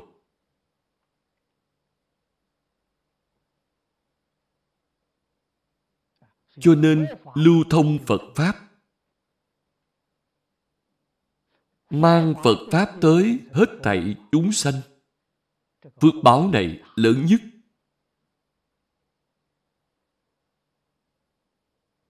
Chúng ta phải học theo Đức Phật Thích Ca Mâu Ni. Cả đời bố thí trí tuệ. Đây là bố thí Pháp. Trong bố thí trí tuệ cũng bao gồm bố thí tài. Tại sao vậy? Dùng thân thể của chúng ta, dùng sức lực của chúng ta. Hoàn toàn là nghĩa vụ dạy học hết lòng. Để khuyên xã hội đại chúng, quyến thiện sửa lỗi. Dùng thể lực của chúng ta thì đó thuộc về bố thí tài. Chúng ta quan tâm xã hội đại chúng, yêu mến xã hội đại chúng, toàn tâm toàn lực giúp đỡ xã hội đại chúng. Giúp họ giác ngộ, giúp họ sửa sai làm mới, giúp họ phát tâm. Phục vụ xã hội, phục vụ nhân dân, phục vụ chúng sanh. Đây chính là bố thí pháp, cúng dường pháp. Phước báo đó lớn nhất tuy có phước báo lớn, nhưng chúng ta cũng không hưởng thụ. Đem phước báo này hồi hướng cho hết thảy chúng sanh. Cho hết thảy chúng sanh hưởng thụ. Cả đời đức phật thích ca mâu ni đều là trải qua đời sống đơn giản nhất. Nhất định không có nói. Trong các đệ tử có nhiều đại quốc dư vua của 16 nước lớn ở Ấn Độ thời bấy giờ đều quy y Đức Phật Thích Ca Mâu Ni, đều làm học trò của Đức Phật.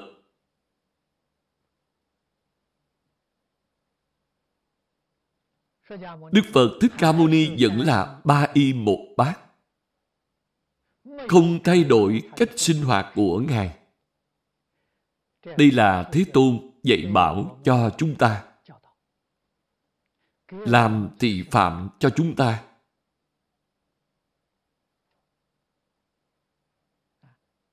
Vậy thì mới có thể khiến cho xã hội đại chúng tôn trọng, ngưỡng mộ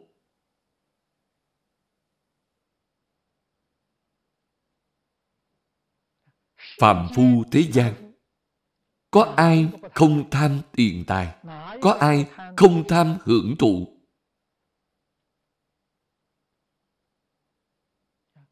Một khi đọa lạc vào trong tham dục thì sẽ tạo tội nghiệp, gây phiền phức cho chính mình. Đức phật là kiện thân thuyết pháp, làm tấm gương tốt cho chúng ta. Đời người ở thế gian có ba bữa cơm no là được rồi. Không cần theo đuổi khẩu vị. Ăn no là được rồi. Quần áo giải thô có thể che thân, vậy là được rồi. Tối đến, có một giường ngủ ngủ được rất thoải mái, ngủ được rất tự tại, là đủ rồi. Còn mong cầu gì hơn nữa? Nếu còn dư, thì đem cho hết thảy đại chúng hưởng dụng. Như vậy gọi là Phật Bồ Tát. Đây gọi là hành Bồ Tát Đạo. Đây gọi là học Phật.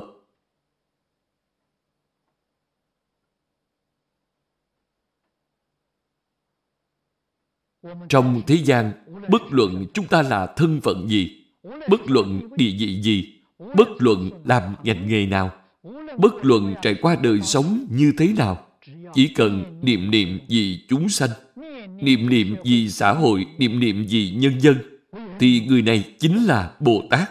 Người này chân thực đang hành Bồ Tát Đạo. Tâm họ giữ chính là tâm Bồ Tát.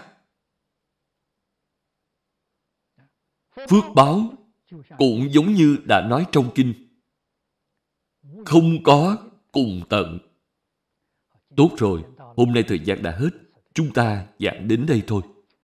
A Ni Tho Phở A Ni Tho Phở A Ni Tho Phở